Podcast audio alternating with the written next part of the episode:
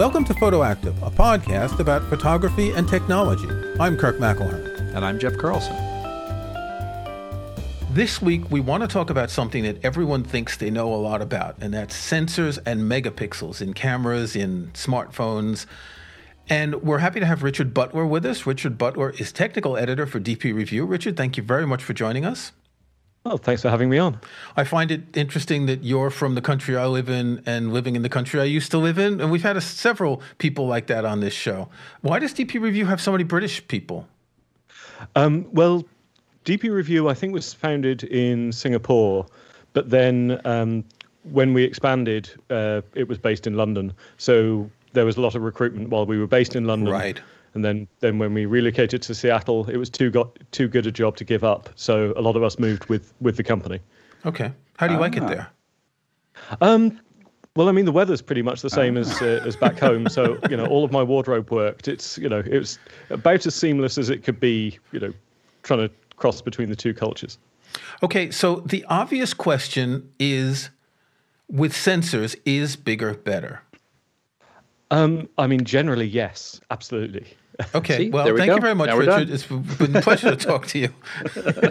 no, the, the question comes up because uh, I'm going to go back, and I'm not sure how many years ago this was when Apple, I think Phil Schiller introduced one of the new iPhones. He said, the megapixels don't matter, bigger pixels matter. And my thought was like, dude, you're doing the marketing spin because I was saying before the show to Jeff that, that the iPhone with only 12 megapixels is really problematic now, given the quality of the photos that they can make, because you don't have any um, headroom for cropping. And there's rumors that they'll have a 48 megapixel sensor in the next iPhone. I don't know if they'll jump from 12 to 48. But are Apple's bigger pixels better than someone else's normal size pixels? Well, I think it's quite interesting to draw a line between smartphone sensors, which are absolutely tiny, and the sensors in most um, consumer cameras. You know, whether it's one-inch sensors in an RX100 or you know anything bigger than that, all the way up to sort of medium format. Um, the pixels in smartphone sensors tend to be absolutely tiny, and when you get down to that kind of scale, then there is some benefit to having um, to having larger pixels, uh, simply because you're dealing with so so little light that you know anything you can do to capture that bit more is just going to help overcome noise and you know produce a better image. So it's a slightly different story when you're talking a big camera versus a smartphone. So, is it just that we're to the point where next time there's a bigger sensor that comes out, we should upgrade our cameras? Um, Jeff and I both shoot Fujifilm, and I have an X-T3 and an XT4. They both have what the 26 uh, megapixel sensor. Jeff, you upgraded from an XT2 to the, the XT1 to XT3. An XT1 to an XT3. So I think I went from like 16 to 26 or 24 or something like that. And, you know, while I had the XT1, uh, my general take was, you know, it's it's perfectly fine. I've made some very nice images with it. I I'm not desperate for more megapixels. And the way these things work, once I had more megapixels, I was like, oh, well, actually, uh, this is really nice. I, I, I think there was maybe one time when I was shooting and really noticed the fact that, that my XT1 was older and having fewer megapixels just didn't let me do some of the editing that I wanted.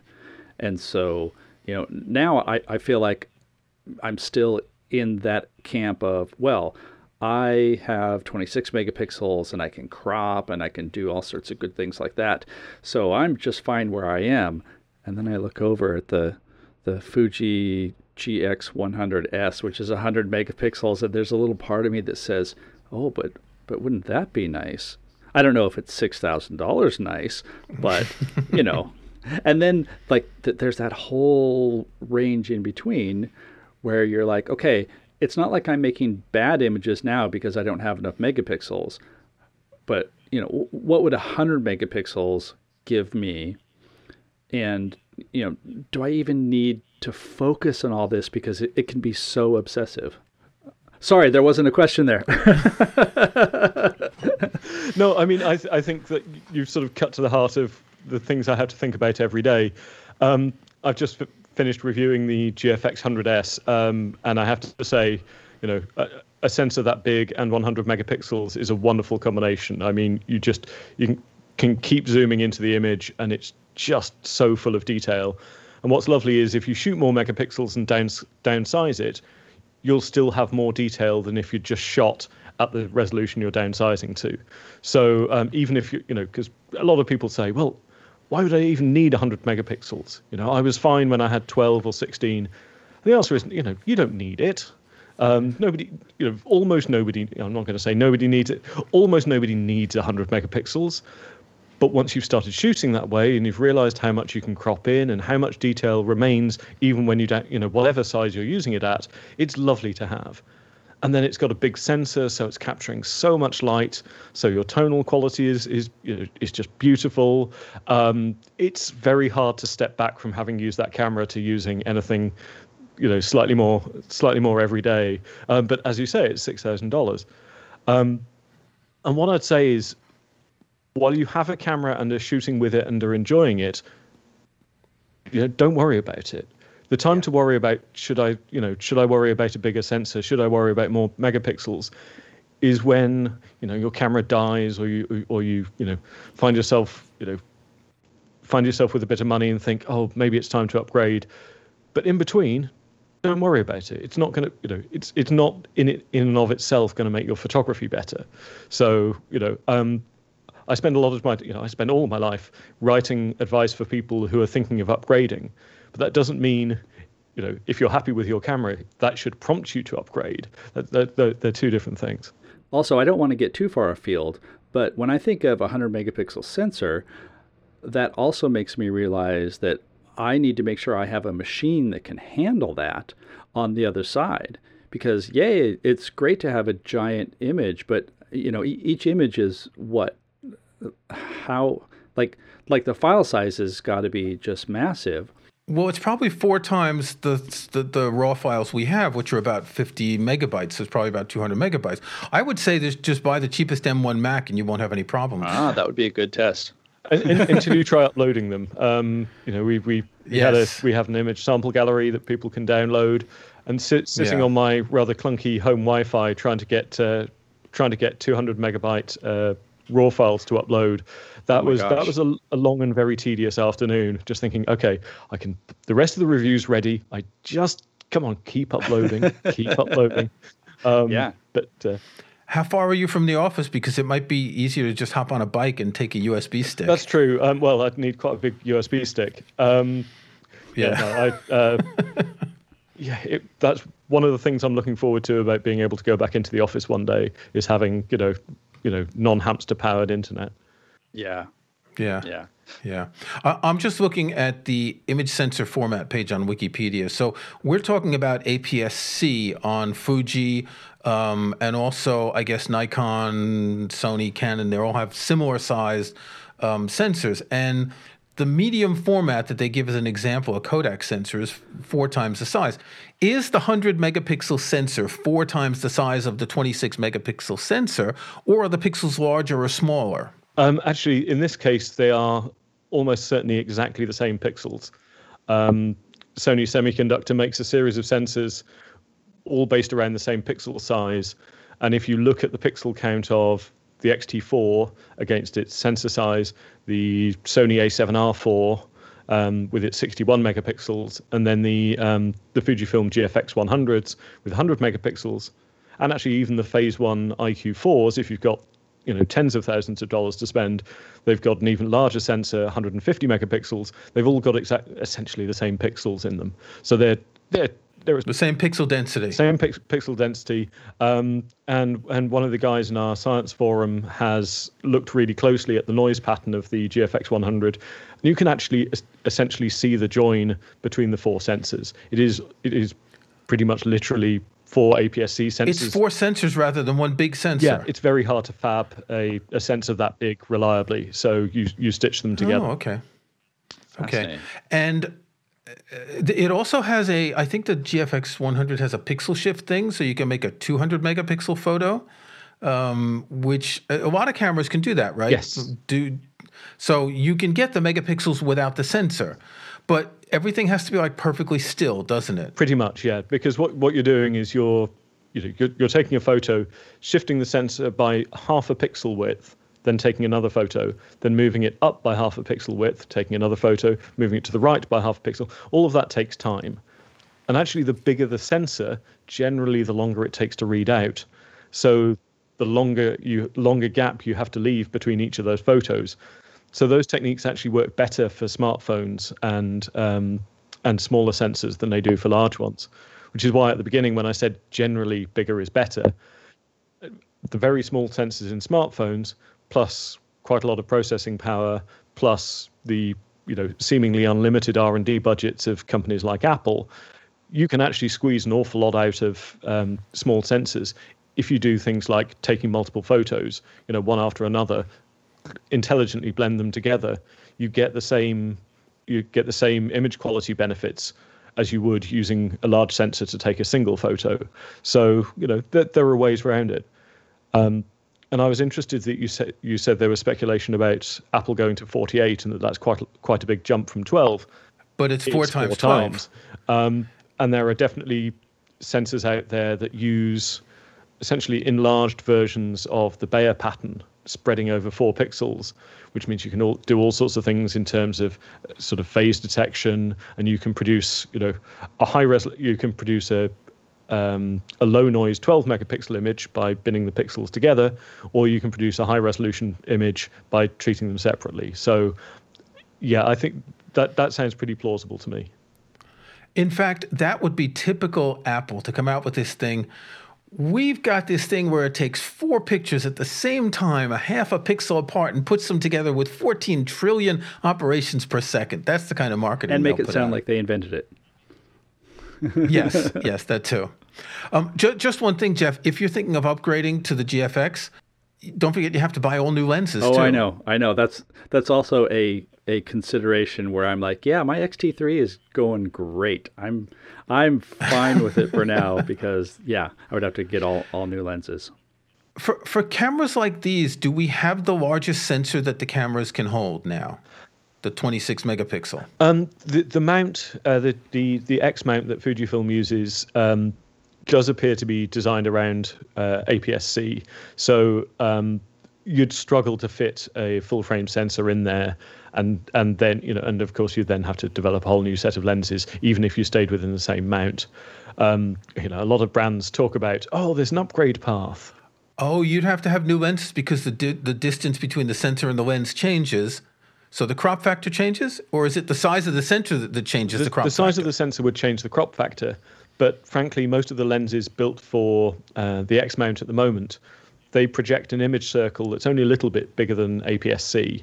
So even if you put a full frame sensor in there, you wouldn't be able to light the corners of it. So you'd need to make Right. a series of full frame lenses for for X mount, just as on um, just as on Sony's E mount, you have some lenses only work on APS-C, and then the FE ones cover the full the full full frame sensor.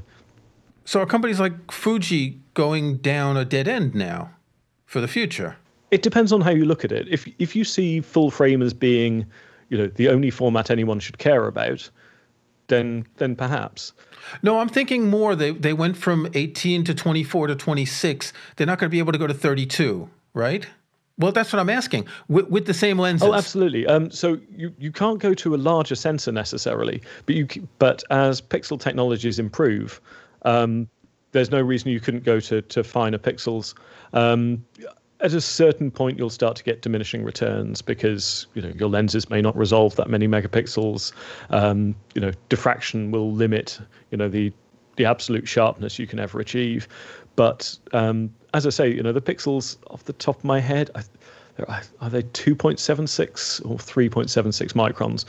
Um, but smartphones, it's it's what Too I much wish- I I information. knew. um, but essentially, they're they're sort of two and a half, three times bigger than the typical pixels in most smartphones. You know, they're they're vast by by smartphone standards. So there's there's plenty of scope for them to be you know downsized um, and still perform well. Um, so yeah, no, there's. I think I, I have to assume we'll see it.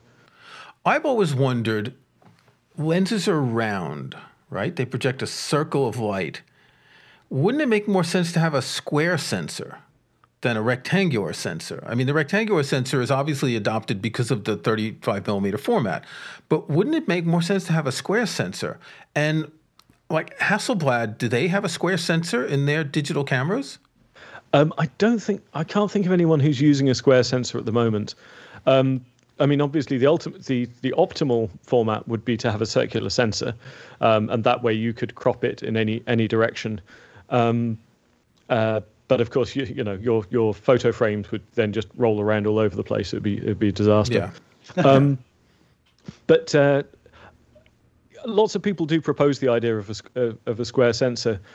I guess the question is, how often would you use the whole region?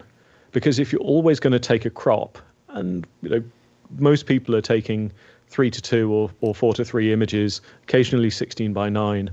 You know, sensor real estate is expensive. So to have all that additional additional sensor top and bottom that you're not using for you know whatever p- proportion of your photos, that, that's that's quite an expensive luxury. Then, of course, you've made the sensor bigger, so you've made it heavier, and that means that it's harder to apply image stabilization because you develop inertia. Right. So um, it, it, it could be done. There's there's certainly an appeal to it. Um, you know, you never have to turn the camera into the portrait format because you can just you know, Yeah. crop it to that later. But um, Yeah. I think it would be expensive, and I'm not sure enough people would commit to the to the cost to make it worthwhile. What what percentage of the cost of a camera is the sensor? If I knew, I'd, I'd have published it by now. Um, it's, it's something manufacturers keep very close to their chest. D- does it cost 50, 100, 200 dollars? What do you think? I, I I'm not the person to ask. Yeah, be- because when when you look at you've got multiple cameras with the same sensor, right? And they can range from maybe five hundred dollars up to a couple thousand with the same sensor. So it can't be that expensive. But but it's not just the sensor; it's the computational stuff behind it. It's the computer that's connected to the sensor that's expensive. Yeah, I mean, um, probably not. You know, probably not in and of itself, but the R and D that's had to go into it. Right. And if you think about how you know how few cameras you sell in comparison to how many iPhones you sell, you know you've got a relatively small audience that you have to claw that money back from.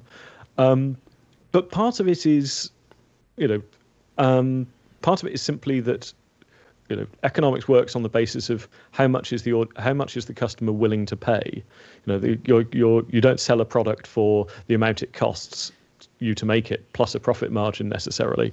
So you know you put the most you know the highest end features in your top model and people are willing to spend more for it. Um, so you cut some of those out for the mid-level model and then you cut even more out and you probably don't make much profit on your on your lowest end model. And you know you segment the market and you know that can seem incredibly cynical especially if you know if you're somebody who wants the highest end features and you know the technology exists in the middle level model and you think well oh they could they could just give them to me Or they could just turn them on in the firmware or whatever. Uh, Yeah. absolutely it feels incredibly cynical yeah. But if you are the kind of c- customer who might buy the most expensive model, and you can get away without having to pay for it, well, who's paying for the R and D? Who's you know, Yeah. who's paying for the company's profit Yeah. margin? Which unfortunately is how all of this works. So, so I want to talk about the camera I lust after. um, I've mentioned it many times on this show. It's the Leica M monochrome, and the sensor in that is totally different. Can you explain why the Leica M monochrome has such incredible detail compared to other cameras?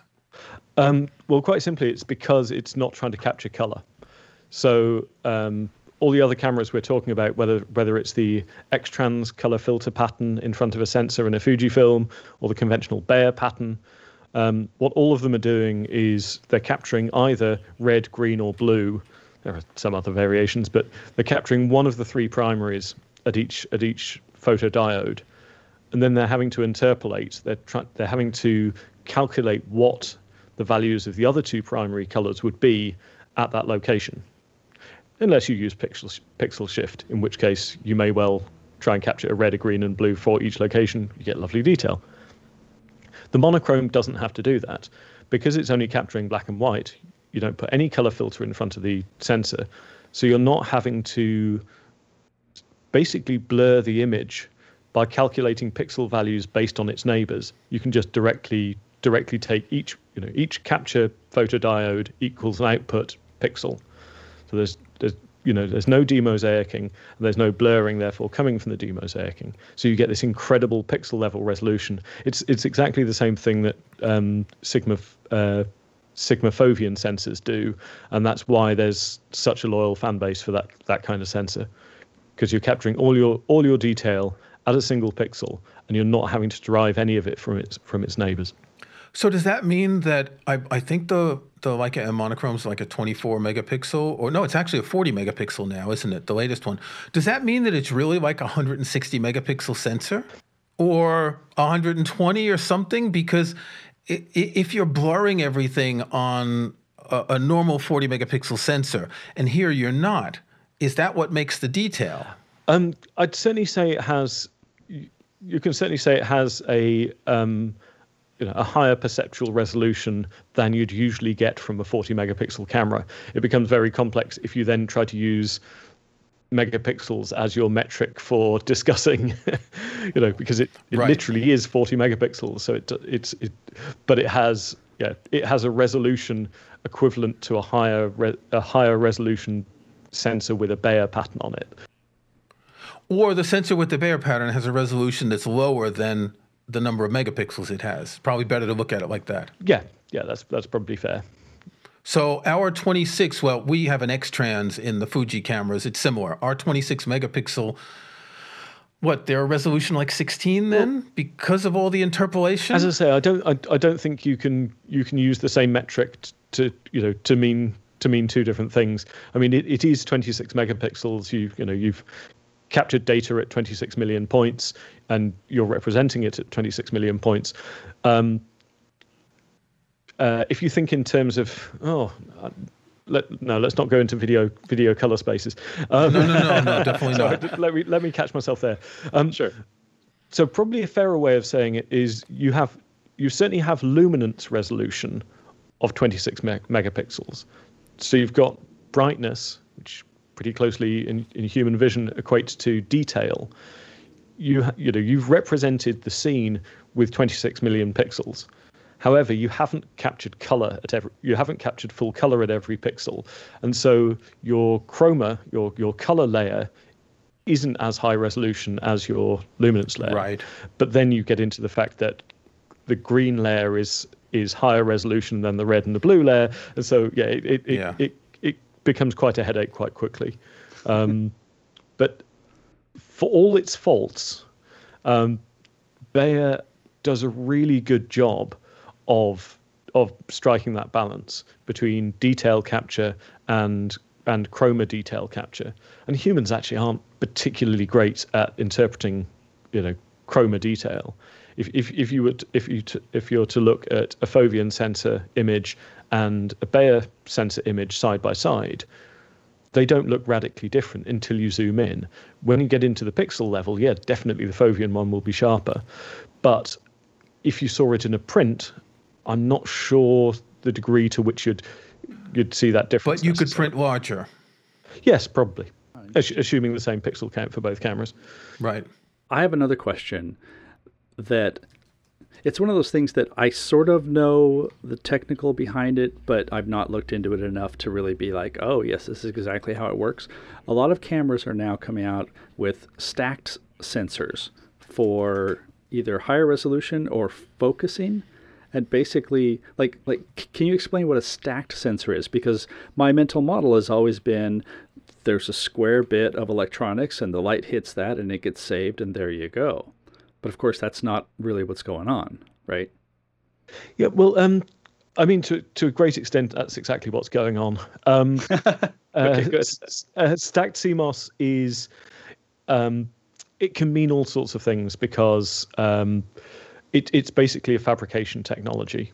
Um, uh, the first CMOS sensors were were known as front side illuminated, and generally the you'd you'd etch the uh, the photosensitive element, and then you'd etch the the wiring on the top, and then you know that that's your sensor. Mm-hmm. Then uh, th- then the next generation was backside illuminated sensors. Um, where you did exactly the same thing, but you then shave it off the silicon that you've built it up on, flip the chip over, and now all of a sudden your photo your photosensitive element is at the front and your wiring is at the back. So that's BSI sensor. So that that's one of the improvements between your XT1 and your XT3 uh, wow. is the move from front side illuminated to back side illuminated. Um, stacked just takes this one generation further, and instead of just slicing off your entire sensor, it just slices off a single layer of circuitry and then you then you can fabricate another one and slice that off then you can fabricate another one and slice that off and and and perfectly align them and and essentially glue them together uh, it it's it's a way of making sort of finer and more sophisticated circuitry without each layer being in competition with one another as you're as you're building it up so um, most of the stacked CMOS sensors we're seeing are essentially photodiode at the front, some circuitry at the back, and then uh, behind that, some DRAM. So they can read out super fast, and then they've got this huge cache of very, very fast memory, very, very close to the chip. Um, which is why the Sony A1 and A9 are so quick because they've got somewhere that they can just throw the data to and then start reading again or start doing something else. It, it allows them to be run much faster. But I know there are companies working on okay, well, let's have the the, fir- the the front of the sensor be sensitive, just conventional red, green, blue. Then let's have an infrared layer behind that, or at least I think that's I think that's what's going on. Um, but it's it's more a fabrication technology. You can then design all sorts of different things as you as you come up with clever ideas of what to do with it. So um, in and of itself, the phrase stacked CMOS doesn't tell tell us a lot. It, it's what it's what you, what you then do with the technology. Okay, so so it's marketing. well, so like like makes it sound special.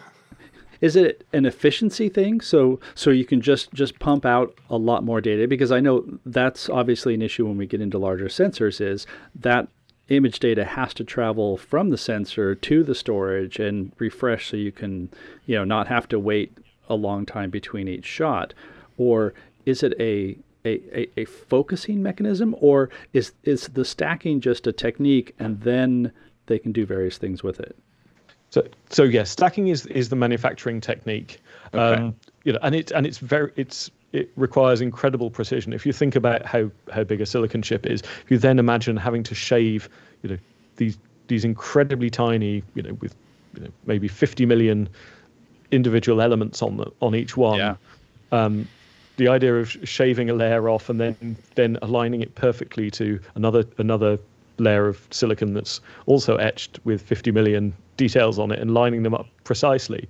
Um, I mean, they end up being very expensive. That's certainly why you know a lot of cameras with with big stacked sensors are expensive. But as you say, it's basically a technique that you can do multiple things with.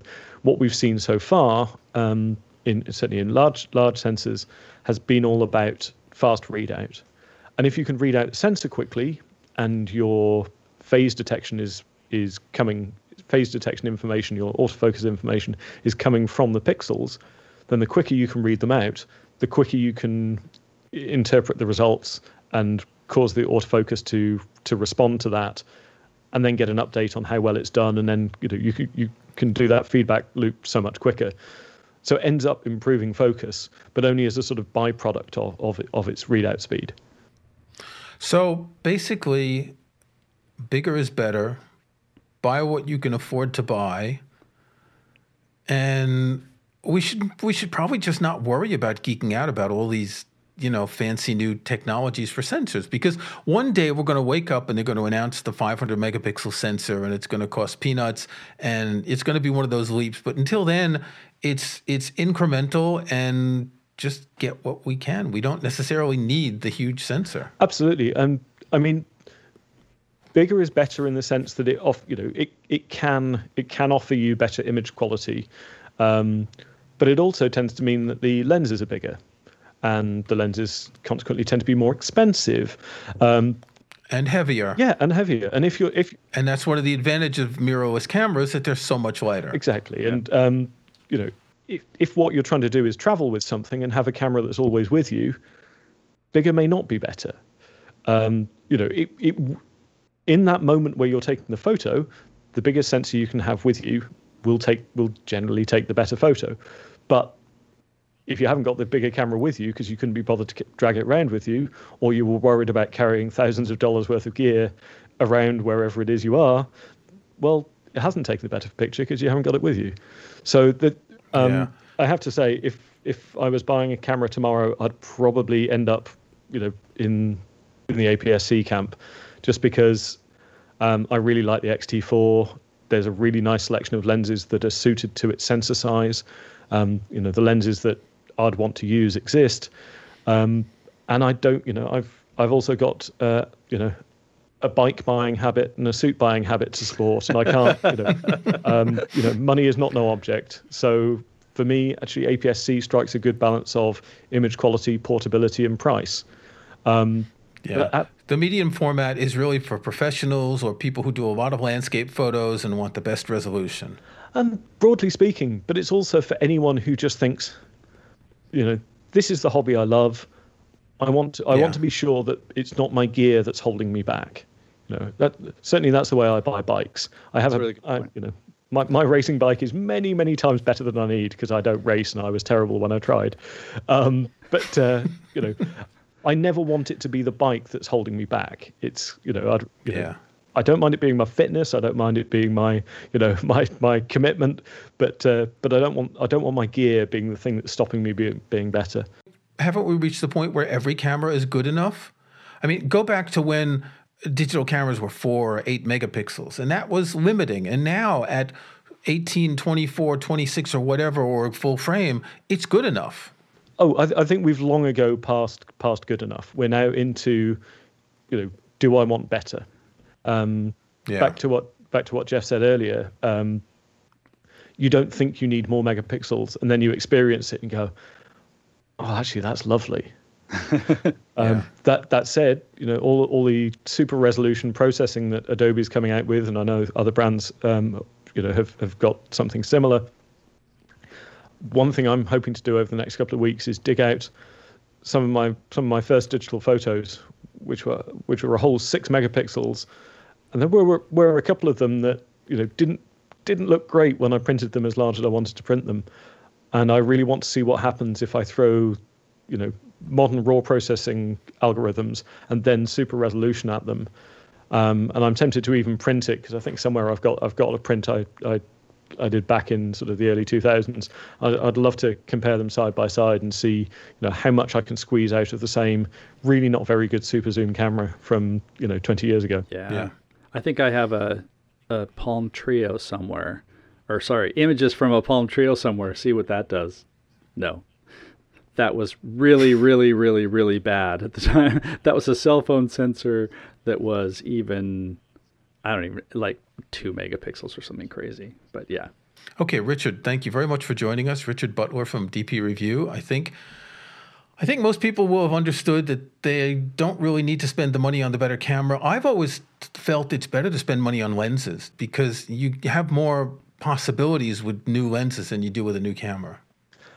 Yeah, absolutely. Um, so long as you know we're we're going through a period where everybody's moving to new mounts, whether that's you know X or E, but even even you know Canon and Nikon are, are making that move across to completely new new mounts, which are to you know to some degree back compatible. So the idea that lenses are forever and bodies are you know, are transient isn't quite as true as it used to be. But yeah, ultimately, you know, you're, a good lens will work across multiple, you know, will work across multiple generations of body. And frankly, yeah, it's it's much you're going to be in a much better state having the perfect lens for the for the job you're trying to do rather than go well I've still got my same collection of lenses but I've got a new bo- new camera body and that's that's not going to help you you know that makes me think we'll invite you back in a couple of months to talk about lenses about the technology behind lenses I'll I'll have to do do do a bit of brushing up but I'd love to okay. Thanks for joining us, Richard. Thanks so much. Cheers. Okay, it's time for our snapshots. What have you got, Jeff? I've got something that I'm going to recommend without having seen it, but, you know, it's sort of topical. Um, I noticed that there's a new show on Hulu called Exposure. And it's one of these these reality competition shows. So automatic, you're like, uh, and it's a camera focused one. So it's a bunch of photographers competing. And again, I'm like, eh, but it looks as if they're only using phones. They're only using smartphone cameras, which kind of ratchets up the difficulty in a huge way. Now, again, I haven't seen it as we record this. There are only two episodes that have that have been released, but the fact that they would make a show just based around uh, camera phone shooting is really interesting. So I'm definitely going to have to check this out. So it, it's just called Exposure. It's on Hulu and I would assume that there's probably some sort of prize, and that the the winner doesn't just get exposure. What's your snapshot this week? Um, I have a collection of videos about photographers, masters of photography that does a bunch of um, what they call masterclass video courses. And I mentioned the one early in this podcast by Joel Meyerowitz that I watched. Um, they have a webpage with a couple dozen videos organized about photographers. And just looking from the bottom, Robert Frank, Irving Penn, Andre Kertész, Alfred Stieglitz, Cartier-Bresson, Diane Arbus, David Yarrow, uh, William Eggleston, Gordon Parks, Edward Weston, et cetera, et cetera, et cetera. They basically just collated a bunch of YouTube videos and put them on one page. And I think this is a great curated page for anyone who's interested in learning more about photographers. The only problem is a lot of the videos are really low resolution, which means they were probably put on YouTube a long time ago, and some of them are like 240p or 360p. Oh. Um, some are better. Um, some are from TV channels. There's a couple an hour long, some are a half hour. But just flip through it and you'll find a number of interesting photographers. And uh, I like these documentaries about photographers. I find it interesting to learn about the photographers and their photography. Definitely. Okay, that's enough for this week. Until next time. See you next time.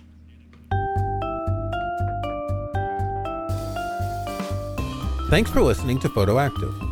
You can find show notes, including any photos we discuss in this episode, at photoactive.co. That's photoactive.co. We couldn't afford the M. You can join our Facebook group at facebook.com slash groups slash photoactivecast. That's photoactivecast in one word.